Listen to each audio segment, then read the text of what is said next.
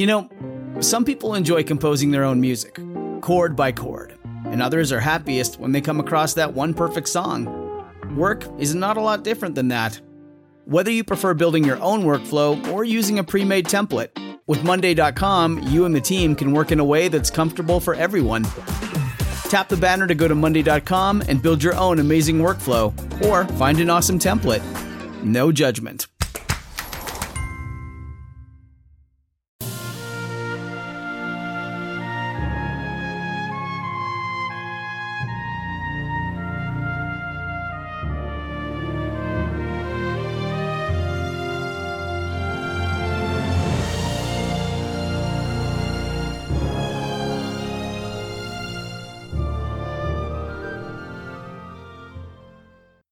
Welcome back, everyone, to 1001 Stories for the Road. This is your host, John Hagedorn, and it's great to be with you again and beginning a new classic story. This time, a great adventure novel, the second in Edgar Rice Burroughs' 24 books featuring the character Tarzan. Burroughs' classic adventures are shining examples of great adventure and fantasy writing, and the best thing is they appeal to all ages and levels of intellect. It's pure escape, and it's binge worthy. The Return of Tarzan was first published in the pulp magazine New Story magazine in the issues for June through December 1913. The first book edition was published in 1915 by A. C. McClurg. You might remember that when we finished the first Tarzan novel, I promised that one day we would return to see if Tarzan would ever reunite with Jane. This novel picks up soon after where Tarzan of the Apes left off. Tarzan had purposely not informed Jane of his real royal heritage and right to a dukedom back in England, and he didn't tell her what his feelings were for her. As this story begins, Tarzan is feeling rootless in the wake of his noble sacrifice of his prospects of wedding Jane Porter. He leaves the USA for Europe to visit his friend Paul D'Arnot. On the ship, he becomes embroiled in the affairs of Countess Olga de Coude, her husband, Count Raoul de Coude, and that of two shady characters attempting to prey on them Nicholas Rokoff and his henchman Alexis Paulvitch. Rokoff, it turns out, is also the Countess's brother. Tarzan thwarts the villain's scheme, making them his deadly enemies. And now, The Return of Tarzan by Edgar Rice Burroughs, Chapter 1 The Affair on the Liner. Magnifique! Ejaculated the Countess de Coude beneath her breath. Eh? questioned the Count, turning toward his young wife. What is it that is magnificent? And the Count bent his eyes in various directions in quest of the object of her admiration. Oh, nothing at all, my dear, replied the Countess, a slight flush momentarily coloring her already pink cheek. I was but recalling with admiration those stupendous skyscrapers, as they call them, of New York and the fair countess settled herself more comfortably in her steamer chair and resumed the magazine which, nothing at all, had caused her to let fall upon her lap. Her husband again buried himself in his book, but not without a mild wonderment that three days out from New York his countess should suddenly have realized an admiration for the very buildings she had but recently characterized as horrid. Presently the count put down his book. It is very tiresome, Olga, he said. I think that I shall hunt up some others who may be equally bored, and see if we cannot find enough for a game of cards. You are not very gallant, my husband, replied the young woman, smiling, but as I'm equally bored, I can forgive you. Go and play at your tiresome old cards, then, if you will. When he had gone, she let her eyes wander slyly to the figure of a tall young man stretched lazily in a chair not far distant. Magnifique! she breathed once more. The Countess Olga de Coude was twenty, her husband forty. She was a very faithful and loyal wife, but as she had had nothing whatever to do with the selection of a husband, it is not at all unlikely that she was not wildly and passionately in love with the one that fate and her titled Russian father had selected for her. However, simply because she was surprised into a tiny exclamation of approval at sight of a splendid young stranger, it must not be inferred therefrom that her thoughts were in any way disloyal to her spouse. She merely admired, as she might have admired a particularly fine specimen of any species. Furthermore, the young man was unquestionably good to look at. As her furtive glance rested upon his profile, he rose to leave the deck. The Countess de Coude beckoned to a passing steward. Who is that gentleman? she asked. He is booked, madame, as Monsieur Tarzan of Africa, replied the steward. Rather a large estate, thought the girl, but now her interest was still further aroused. As Tarzan walked slowly toward the smoking room, he came unexpectedly upon two men whispering excitedly just without. He would have vouchsafed them not even a passing thought, but for the strangely guilty glance that one of them shot in his direction. They reminded Tarzan of melodramatic villains he had seen at the theaters in Paris.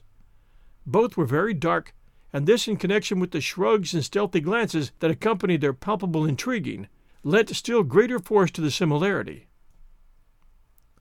Tarzan entered the smoking room and sought a chair a little apart from the others who were there. He felt in no mood for conversation, and as he sipped his absinthe, he let his mind run rather sorrowfully over the past few weeks of his life. Time and again he'd wondered if he had acted wisely in renouncing his birthright to a man to whom he owed nothing. It is true that he liked Clayton, but ah, but that was not the question. It was not for William Cecil Clayton, Lord Greystoke, that he had denied his birth. It was for the woman whom both he and Clayton had loved, and whom a strange freak of fate had given to Clayton instead of to him. That she loved him made the thing doubly difficult to bear, yet he knew that he could have done nothing less than he did do that night within the little railway station in the far Wisconsin woods. To him, her happiness was the first consideration of all, and his brief experience with civilization and civilized men had taught him that without money and position life to most of them was unendurable. Jane Porter had been born to both, and had Tarzan taken them away from her future husband, it would doubtless have plunged her into a life of misery and torture. That she would have spurned Clayton once he had been stripped of both his title and his estates never for once occurred to Tarzan, for he credited to others the same honest loyalty that was so inherent a quality in himself. Nor in this instance had he erred. Could any one thing have further bound to Jane Porter to her promise to Clayton, it would have been in the nature of some such misfortune as this overtaking him. Tarzan's thoughts drifted from the past to the future. He tried to look forward with pleasurable sensations to his return to the jungle of his birth and boyhood, the cruel, fierce jungle in which he had spent twenty of his twenty two years. But who or what of all the myriad jungle life would be there to welcome his return? Not one. Only Tantor, the elephant, could he call friend. The others would hunt him or flee from him as had been their way in the past. Not even the apes of his own tribe would extend the hand of fellowship to him. If civilization had done nothing else for Tarzan of the Apes, it had to some extent taught him to crave the society of his own kind, and to feel with genuine pleasure the congenial warmth of companionship. And in the same ratio it had made any other life distasteful to him, it was difficult to imagine a world without a friend, without a living thing who spoke the new tongues which Tarzan had learned to love so well. And so it was that Tarzan looked with little relish upon the future he had mapped out for himself. As he sat musing over his cigarette, his eyes fell upon a mirror before him, and in it he saw reflected a table at which four men sat at cards. Presently one of them rose to leave, and then another approached, and Tarzan could see that he courteously offered to fill the vacant chair, so that the game might not be interrupted. He was the smaller of the two whom Tarzan had seen whispering just outside the smoking room. It was this fact that aroused a faint spark of interest in Tarzan, and so as he speculated upon the future, he watched in the mirror the reflection of the players at the table behind him. Aside from the man who had but just entered the game, Tarzan knew the name of but one of the other players. It was he who sat opposite the new player, Count Raoul de Coude, whom an over attentive steward had pointed out as one of the celebrities of the passage, describing him as a man high in the official family of the French Minister of War. Suddenly Tarzan's attention was riveted upon the picture in the glass. The other swarthy plotter had entered, and was standing behind the Count's chair. Tarzan saw him turn and glance furtively about the room, but his eyes did not rest for a sufficient time upon the mirror to note the reflection of Tarzan's watchful eyes. Stealthily the man withdrew something from his pocket. Tarzan could not discern what the object was, for the man's hand covered it. Slowly the hand approached the Count, and then, very deftly, the thing that was in it was transferred to the Count's pocket. The man remained standing where he could watch the Frenchman's cards. Tarzan was puzzled, but he was all attention now, nor did he permit another detail of the incident to escape him. The play went on for some ten minutes after this, until the Count won a considerable wager from him who had last joined the game, and then Tarzan saw the fellow back of the Count's chair nod his head to his confederate. Instantly the player arose and pointed a finger at the Count. Had I known that Monsieur was a professional card sharp, I had not been so ready to be drawn into the game, he said. Instantly the Count and two other players were upon their feet. The Count's face went white. What do you mean, sir? he cried.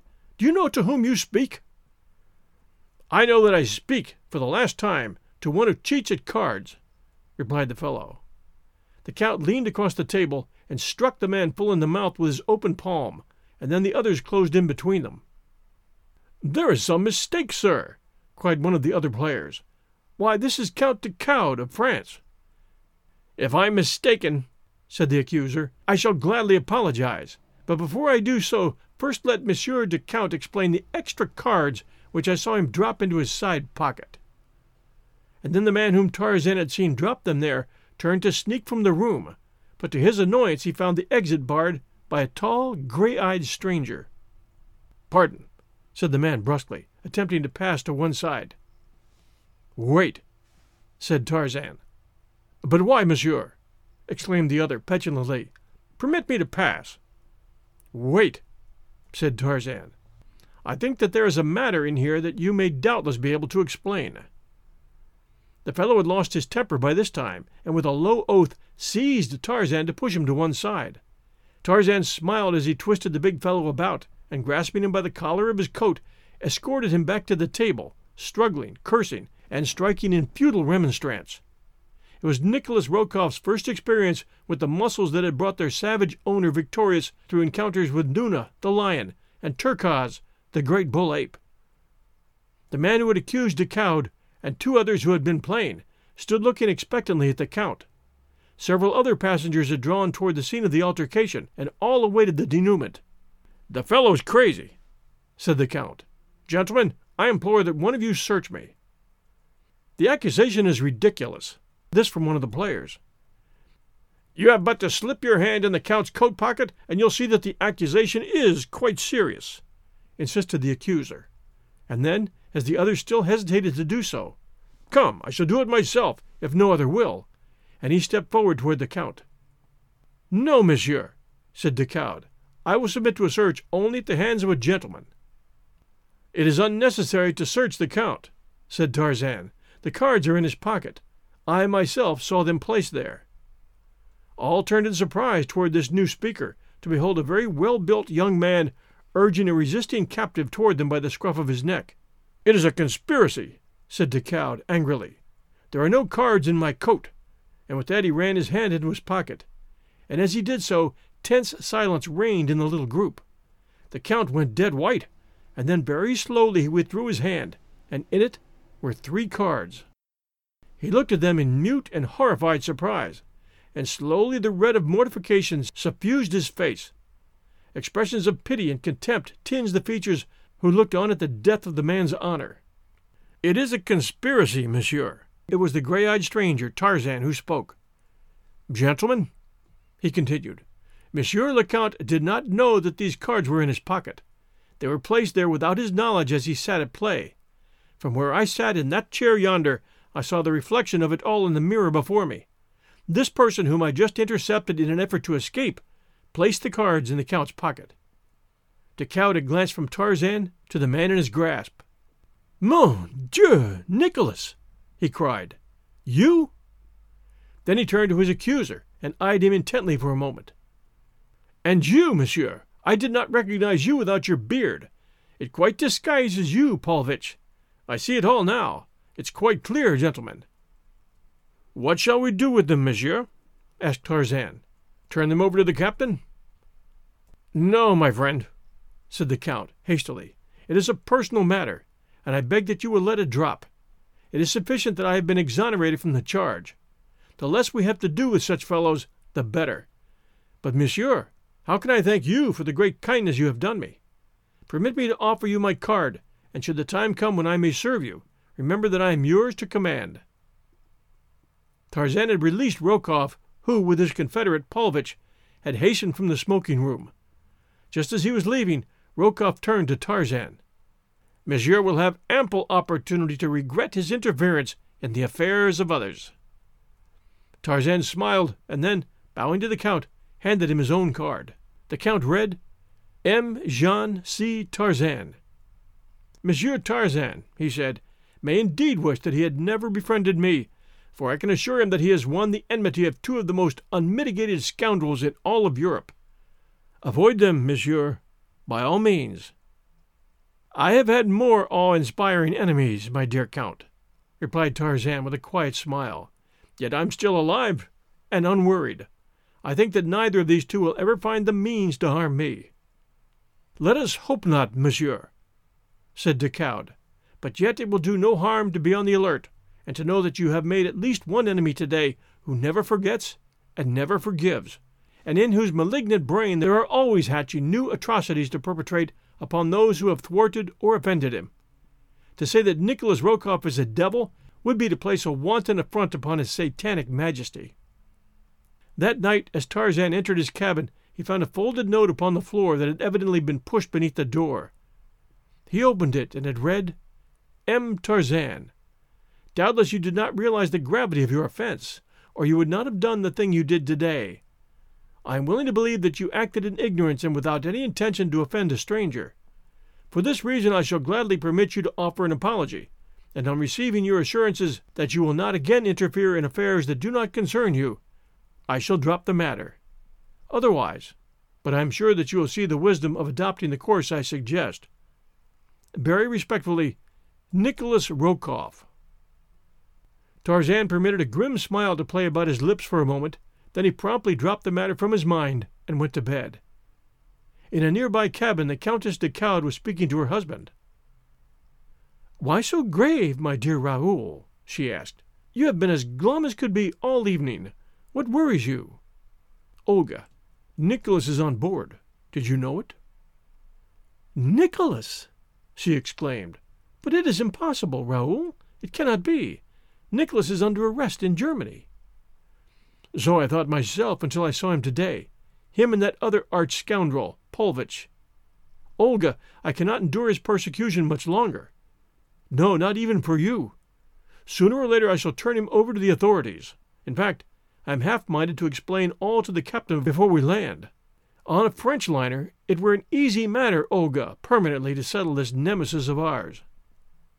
Oh, no, Raoul, cried the Countess, sinking to her knees before him as he sat with bowed head upon a divan. Do not do that. Remember your promise to me. Tell me, Raoul, that you will not do that. Do not even threaten him, Raoul.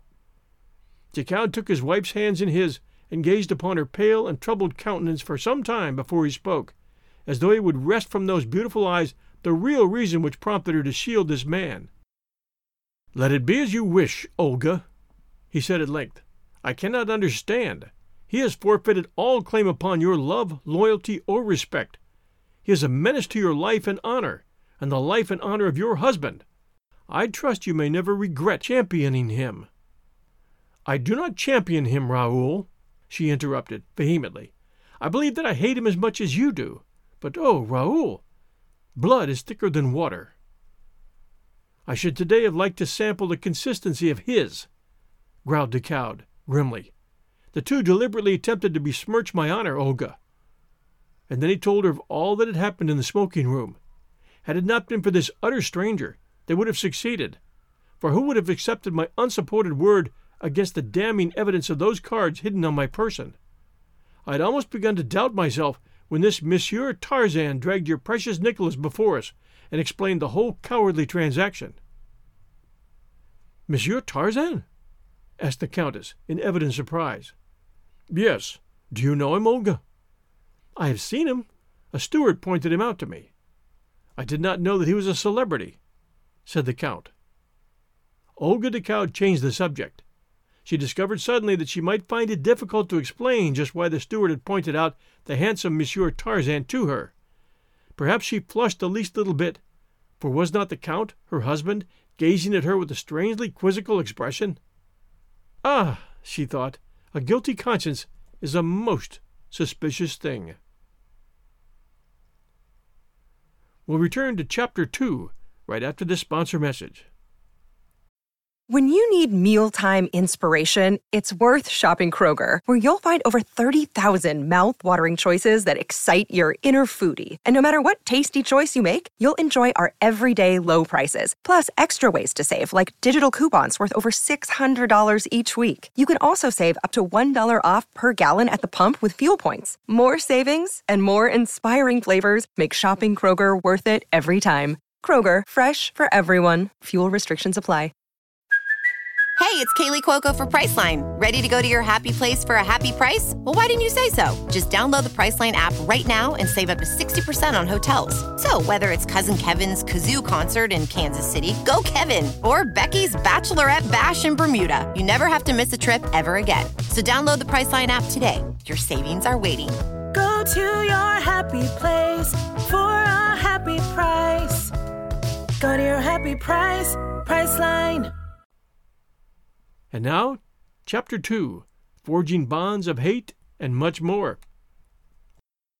It was not until late the following afternoon that Tarzan saw anything more of the fellow passengers into the midst of whose affairs his love of fair play had thrust him. And then he came most unexpectedly upon Rokoff and Paulvitch at a moment when of all others the two might least appreciate his company. They were standing on deck at a point which was temporarily deserted, and as Tarzan came upon them, they were in heated argument with a woman. Tarzan noted that she was richly apparelled, and that her slender, well modeled figure denoted youth, but as she was heavily veiled, he could not discern her features. The men were standing on either side of her, and the backs of all were toward Tarzan, so that he was quite close to them without their being aware of his presence. He noticed that Rokoff seemed to be threatening, the woman pleading, but they spoke in a strange tongue, and he could only guess from appearances that the girl was afraid. Rokoff's attitude was so distinctly filled with the threat of physical violence that Tarzan paused for an instant just behind the trio, instinctively sensing an atmosphere of danger. Scarcely had he hesitated ere the man seized the woman roughly by the wrist, twisting it as though to wring a promise from her through torture. What would have happened next had Rokoff had his way, we may only conjecture, since he did not have his way at all. Instead, steel fingers gripped his shoulder, and he was swung unceremoniously around, to meet the cold gray eyes of the stranger who had thwarted him on the previous day. Sapristi! screamed the infuriated Rokoff. What do you mean? Are you a fool that you thus again insult Nicholas Rokoff? This is my answer to your note, monsieur, said Tarzan, in a low voice, and then he hurled the fellow from him with such force that Rokoff lunged sprawling against the rail. Name of a name! shrieked Rokoff. Pig! But you shall die for this! And springing to his feet, he rushed upon Tarzan, tugging the meanwhile to draw a revolver from his hip pocket. The girl shrank back in terror. Nicholas! she cried. Do not! Oh, do not do that! Quick, monsieur, fly, or he will surely kill you. But instead of flying, Tarzan advanced to meet the fellow. Do not make a fool of yourself, monsieur, he said. Rokoff, who was in a perfect frenzy of rage at the humiliation the stranger had just put upon him, had at last succeeded in drawing the revolver. He had stopped, and now he deliberately raised it to Tarzan's breast and pulled the trigger. The hammer fell with a futile click on an empty chamber. Tarzan's hand shot out like the head of an angry python. There was a quick wrench, and the revolver sailed far out across the ship's rail and dropped into the Atlantic. For a moment the two men stood there facing one another. Rokoff had regained his self possession. He was the first to speak. Twice now has Monsieur seen fit to interfere in matters which do not concern him. Twice he has taken it upon himself to humiliate Nicholas Rokoff. The first offense was overlooked on the assumption that Monsieur acted through ignorance. But this affair shall not be overlooked. If Monsieur does not know who Nicholas Rokoff is, this last piece of effrontery will ensure that Monsieur later has good reason to remember him. That you are a coward and a scoundrel, monsieur, replied Tarzan, is all that I care to know of you. And he turned to ask the girl if the man had hurt her, but she had disappeared. Then, without even a glance toward Rokoff and his companion, Tarzan continued his stroll along the deck. Tarzan could not but wonder what manner of conspiracy was on foot, or what the scheme of the two men might be. There had been something rather familiar about the appearance of the veiled woman to whose rescue he had just come, but as he had not seen her face, he could not be sure that he had ever seen her face before. The only thing about her that he had the only thing about her that he had particularly noticed was a ring of peculiar workmanship upon a finger of the hand that Rokoff had seized, and he determined to note the fingers of the women passengers he came upon thereafter, that he might discover the identity of her whom Rokoff was persecuting, and learn if the fellow had offered her further annoyance. Tarzan had sought his deck chair, where he sat speculating on the numerous instances of human cruelty, selfishness, and spite that had fallen to his lot to witness since that day in the jungle four years since that day his eyes had first fallen upon a human being other than himself, the sleek, black Kulonga, whose swift spear had that day found the vitals of Kala, the great she ape, and robbed the youth, Tarzan, of the only mother he had ever known. He recalled the murder of King by the rat faced Snipes, the abandonment of Professor Porter and his party by the mutineers of the Arrow, the cruelty of the black warriors and women of Mbonga to their captives, the petty jealousies of the civil and military officers of the West Coast colony that had afforded him his first introduction to the civilized world. Mon Dieu, he soliloquized. But they are all alike cheating, murdering, lying, fighting, and all for things that the beasts of the jungle would not deign to possess money to purchase the effeminate pleasures of weaklings, and yet withal bound down by silly customs that make them slaves to their unhappy lot while firm in the belief that they be the lords of creation, enjoying the only real pleasures of existence. In the jungle, one would scarcely stand supinely aside while another took his mate. It is a silly world, an idiotic world, and Tarzan of the Apes was a fool to renounce the freedom and the happiness of his jungle to come into it. Presently, as he sat there, the sudden feeling came over him that eyes were watching from behind, and the old instinct of the wild beast broke through the thin veneer of civilization, so that Tarzan wheeled about so quickly that the eyes of the young woman who had been surreptitiously regarding him had not even time to drop before the gray eyes of the ape man shot an inquiring look straight into them. Then, as they fell, Tarzan saw a faint wave of crimson creep swiftly over the now half averted face. He smiled to himself at the result of his very uncivilized and ungallant action, for he had not lowered his own eyes when they met those of the young woman. She was very young and equally good to look upon. Further, there was something rather familiar about her that set Tarzan to wondering where he had seen her before. He resumed his former position, and presently he was aware that she had arisen and was leaving the deck. As she passed, Tarzan turned to watch her, in the hope that he might discover a clue to satisfy his mild curiosity as to her identity. Nor was he disappointed entirely, for as she walked away she raised one hand to the black, waving mass at the nape of her neck, the peculiarly feminine gesture that admits cognizance of appraising eyes behind her. And Tarzan saw upon the finger of this hand the ring of strange workmanship that he had seen upon the finger of the veiled woman just a short time before. So it was this beautiful young woman Rokoff had been persecuting. Tarzan wondered in a lazy sort of way whom she might be, and what reflections one so lovely could have with the surly, bearded Russian. After dinner that evening Tarzan strolled forward, where he remained until after dark, in conversation with the second officer, and when that gentleman's duties called him elsewhere, Tarzan lolled lazily by the rail watching the play of the moonlight upon the gently rolling waters. He was half hidden by a davit, so that two men who approached along the deck did not see him, and as they passed, Tarzan caught enough of their conversation to cause him to fall in behind them, to follow and learn what deviltry they were up to now. He had recognized the voice as that of Rokoff, and had seen that his companion was Paulvitch. Tarzan had overheard but a few words. And if she screams, you may choke her until. But those had been enough to arouse the spirit of adventure within him, and so he kept the two men in sight as they walked, briskly now, along the deck. To the smoking room he followed them, but they merely halted at the doorway long enough, apparently, to assure themselves that one whose whereabouts they wished to establish was within. Then they proceeded directly to the first class cabins upon the promenade deck. Here Tarzan found greater difficulty in escaping detection, but he managed to do so successfully. As they halted before one of the polished hardwood doors, Tarzan slipped into the shadow of a passageway not a dozen feet away from them. To their knock, a woman's voice asked in French, Who is it? It is I, Olga, Nicholas, was the answer, in Rokoff's now familiar guttural. May I come in? Why do you not cease persecuting me, Nicholas? came the voice of the woman from beyond the thin panel. I've never harmed you. Come, come, Olga, urged the man in propitiatory tones. I but ask a half a dozen words with you.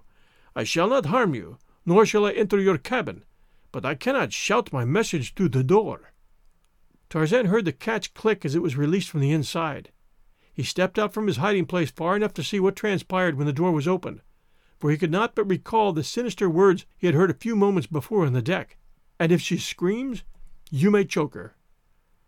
Rokoff was standing directly in front of the door. Paulvitch had flattened himself against the paneled wall of the corridor beyond. The door opened. Rokoff half entered the room and stood with his back against the door, speaking in a low whisper to the woman, whom Tarzan could not see.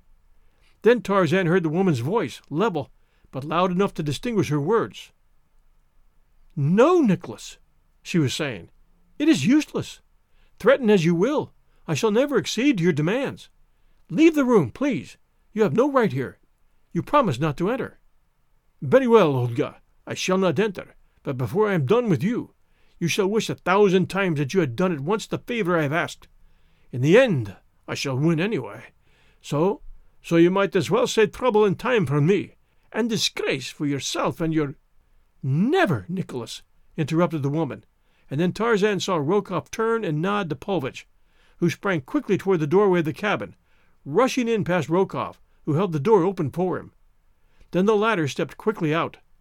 The door closed. Tarzan heard the click of the lock as Paulvitch turned it from the inside.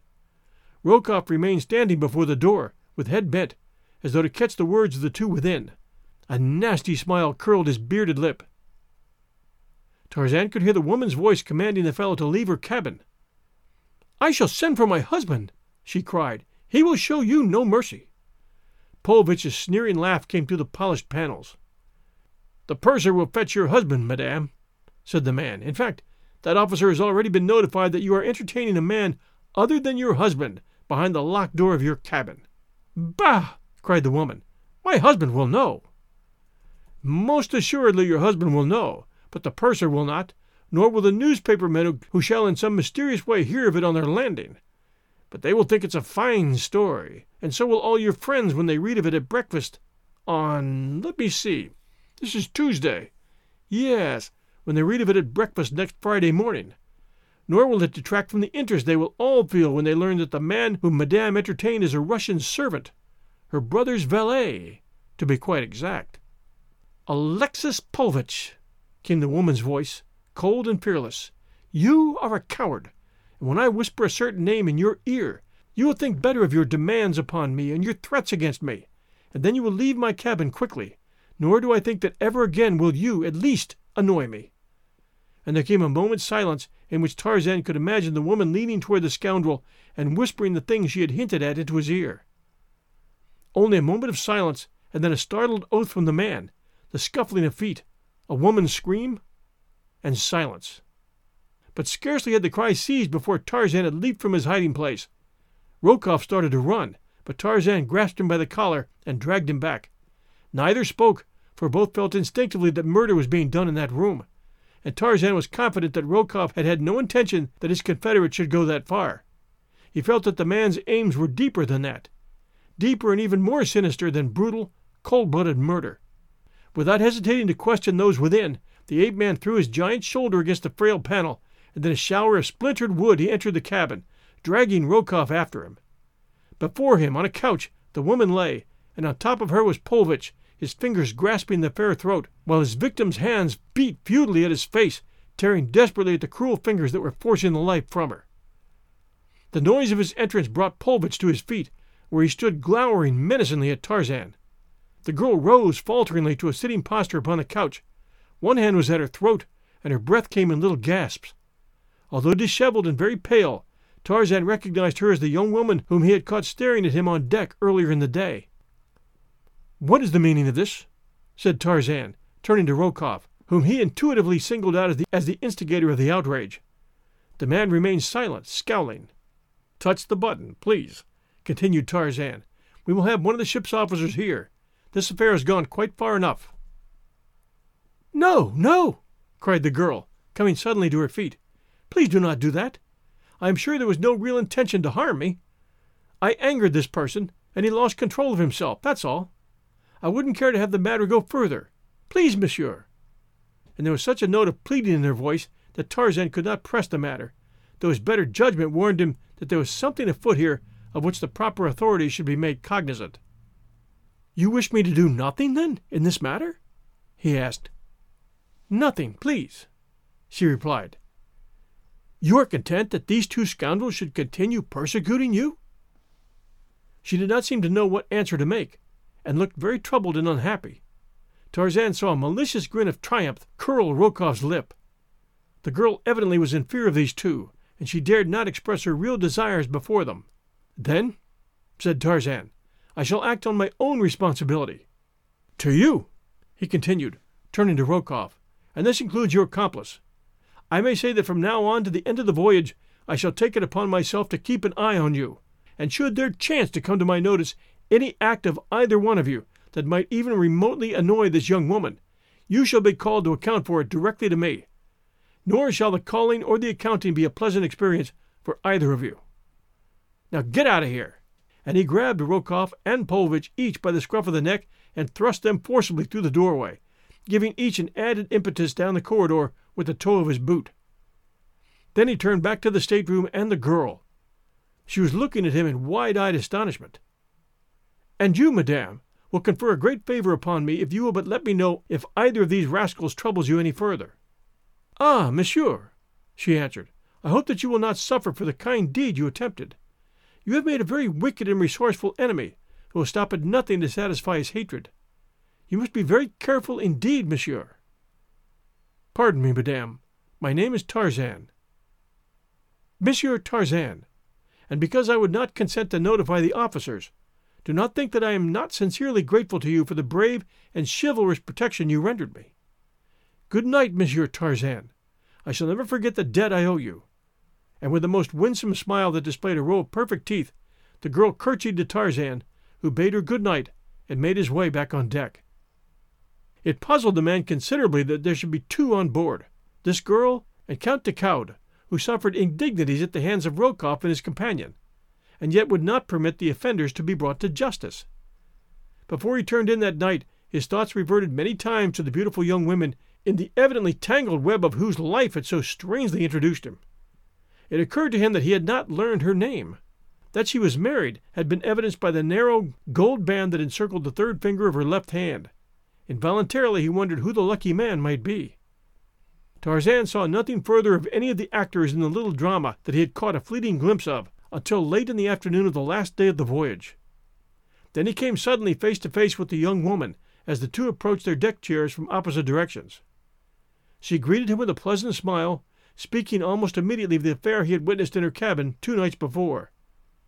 It was as though she had been perturbed by a conviction that he might have construed her acquaintance with such men as Rokoff and Paulvitch as a personal reflection upon herself. I trust monsieur has not judged me, she said, by the unfortunate occurrence of Tuesday evening. I have suffered much on account of it. This is the first time that I have ventured from my cabin since. I have been ashamed, she concluded simply. One does not judge the gazelle by the lions that attack it, replied Tarzan. I have seen those two work before, in the smoking room the day prior to their attack on you, if I recollect it correctly, and so, knowing their methods, I am convinced that their enmity is a sufficient guarantee of the integrity of its object. Men such as they must cleave only to the vile, hating all that is noblest and best. It is very kind of you to put it that way, she replied, smiling. I have already heard of the matter of the card game. My husband told me the entire story. He spoke especially of the strength and bravery of Monsieur Tarzan, to whom he feels that he owes an immense debt of gratitude. Your husband? repeated Tarzan, questioningly. Yes, I am the Countess de Coude. I am already amply repaid, madame, in knowing that I have rendered a service to the wife of the Count de Coude. Alas, monsieur, I already am so greatly indebted to you that I may never hope to settle my own account, so pray do not add further to my obligations. And she smiled so sweetly upon him that Tarzan felt that a man might easily attempt much greater things than he had accomplished, solely for the pleasure of receiving the benediction of that smile. He did not see her again that day, and in the rush of landing on the following morning he missed her entirely. But there had been something in the expression of her eyes as they parted on deck the previous day that haunted him.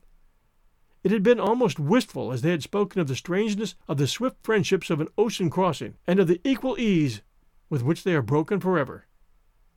Tarzan wondered if he should ever see her again. Thanks for joining us for the beginning chapters of The Return of Tarzan. Next week, chapter 3 and 4. If you enjoy 1001 Stories for the Road, please take a moment to send us a review, Apple listeners. We would appreciate that very much. This is your host, John Hagedorn. Everyone, stay safe, and we'll return next Sunday night at 8 p.m. Eastern Time with a brand new installment.